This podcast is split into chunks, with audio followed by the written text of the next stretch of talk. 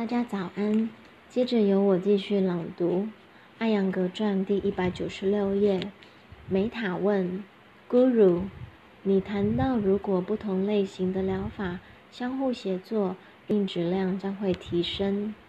艾扬格回答，自然的，如果这些食物对你没有帮助，你会改变饮食习惯，以保持身心的轻盈。我再告诉你一个不同的含义，很多人恐怕不认可这种说法，但其中确实有一定的真实性。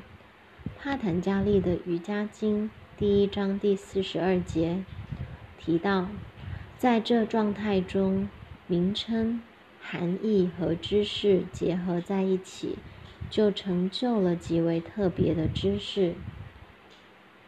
当同时理解了名称和其含义的时候，意识就专注于这个新的知识上了。在不同的方法中加上这锦上添花的一项，你敢说健康不能最终收获吗？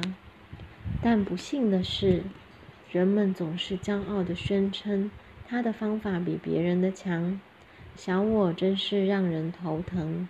如果人们能放下傲慢，为了人类更美好的前程，把该做的事情完成，那么每个人都能赢得并保持健康，直至生命的尽头。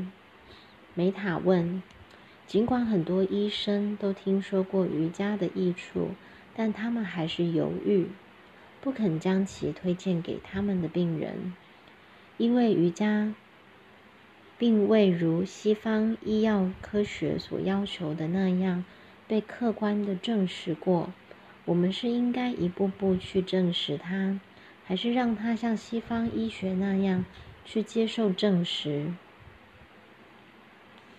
艾扬格回答，这个事情很关键，因为只有瑜伽还保持其主观科学的特性，而其他形式的医学都属于客观科学，比如脚踝和膝盖的活动更符合瑜伽的理解，而解剖学对其的解释则是有局限性的。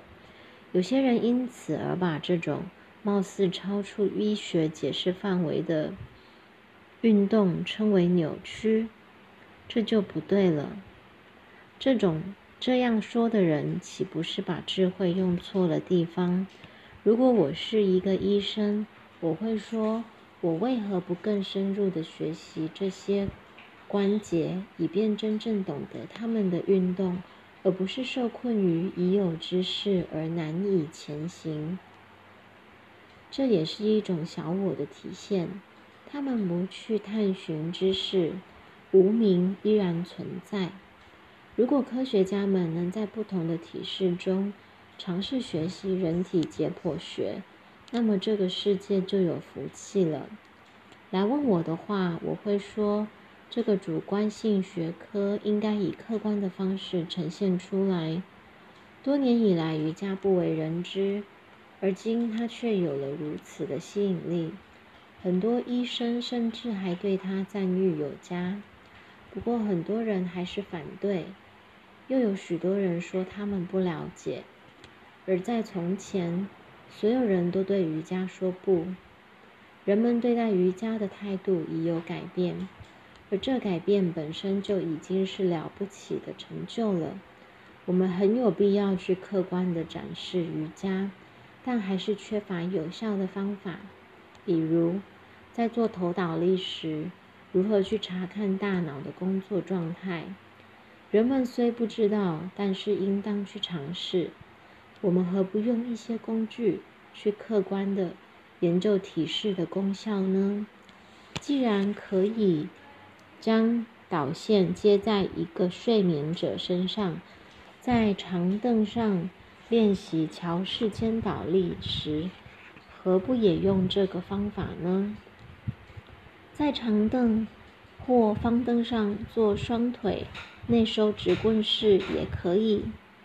能否把导线接在椅子或方凳上，研究主动或被动的练习鸽子式的差别，这样我们会获得数据反馈。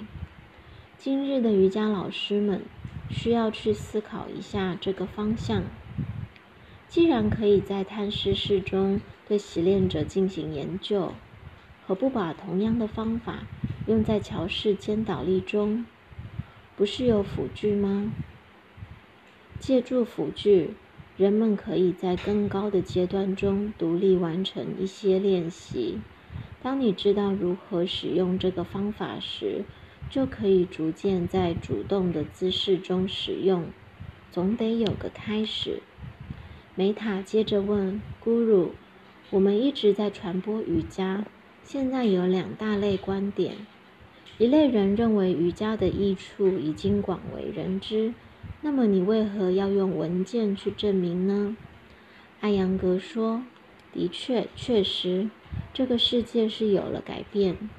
这倒不是一个需要证明的问题，而是一个让人们理解瑜伽功效的方式，不是证明。证明也仅是记录而已。请理解你们现在所做的，正是为了给新一代的老师们提供一个背景，使他们能够清楚地了解在不同的姿势中到底发生了什么。这不是证明，而是研究，身体主观调整的客观呈现。迟早要让大家看见。梅塔说，也是一种交融。